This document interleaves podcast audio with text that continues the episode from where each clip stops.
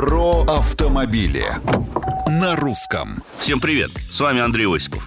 Как автомобильный журналист, родившийся 2 января прошлого века, не могу не любить скорость и зиму.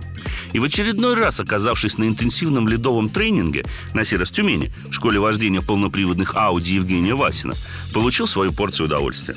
И в очередной раз убедился, обучение в продвинутых школах водительского мастерства или, как их иногда называют, школах контраварийной подготовки, дело в высшей степени полезное вне зависимости от опыта и уровня прежней подготовки. Правда, есть но. Во-первых, обучением в таких школах должны заниматься те, кто не просто расскажет, но и непосредственно покажет, что и как делать в той или иной ситуации.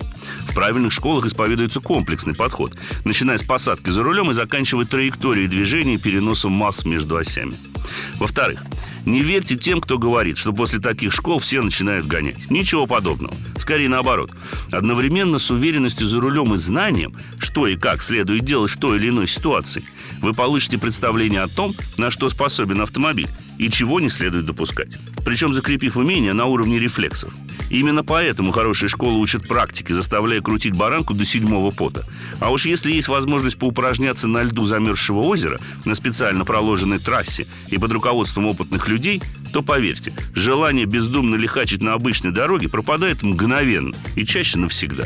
Да и обучение надо проходить там, где учат ездить правильно и на том типе привода, которым оснащен именно ваш автомобиль. Комментарии, вопросы и предложения оставляйте на страничках Русского радио в социальных сетях. А с вами был Осипов про автомобили на русском.